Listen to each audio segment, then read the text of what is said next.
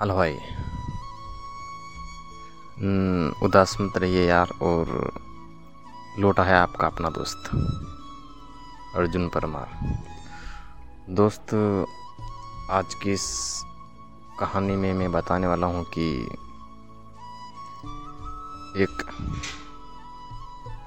माँ के चप्पल की कहानी। दोस्तों एक बात की बात है कि माँ के चप्पल जो कि घिस गए और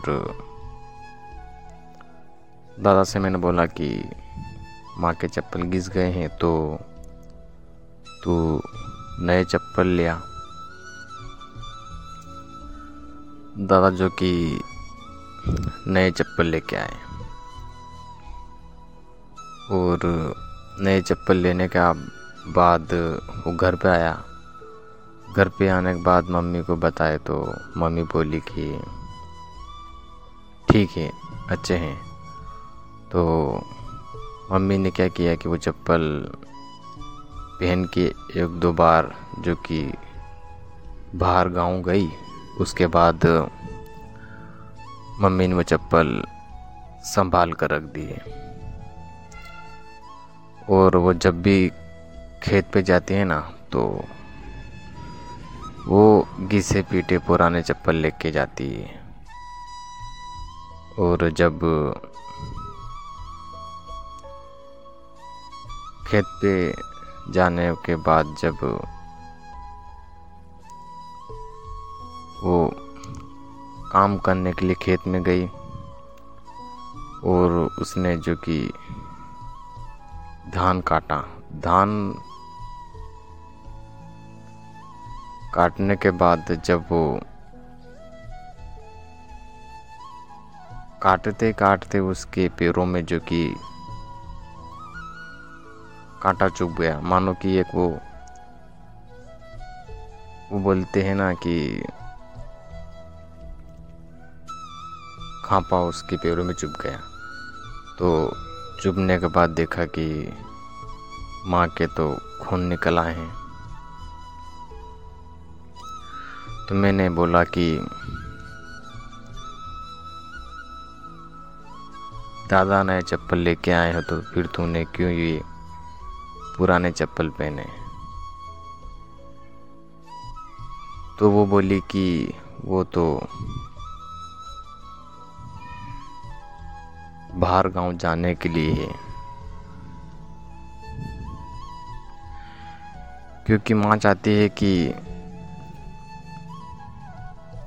वो उस चप्पल को ना पहने और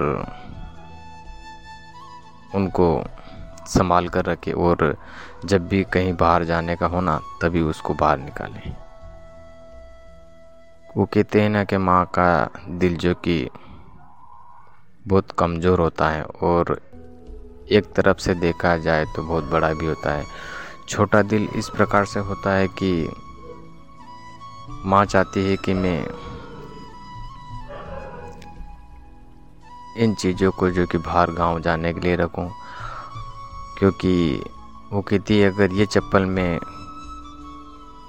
खेतों में पहनूँगी तो फिर बाहर गाँव जाने के लिए क्या पहनूँगी?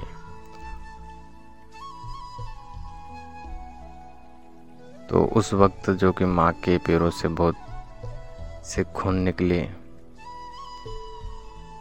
और हमने उसके जैसे तैसे उस पैरों, पैर में जो चुबा था, खापा उसको निकाला और पट्टी बांधी।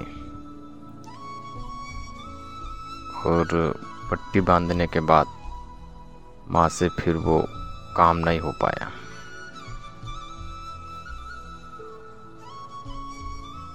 तो इस प्रकार से जो कि माँ का दिल जो कि पैसों के मामले में एक एक पाई जो कि संभाल कर रखती है और ना फिजूल के खर्चे करती है। वो जानती है कि अगर मैं फिजूल के खर्चे करूँगी तो फिर सामने वाले जो भी कर्जा है, उसका हम कर्जा कैसे दे पाएँगे?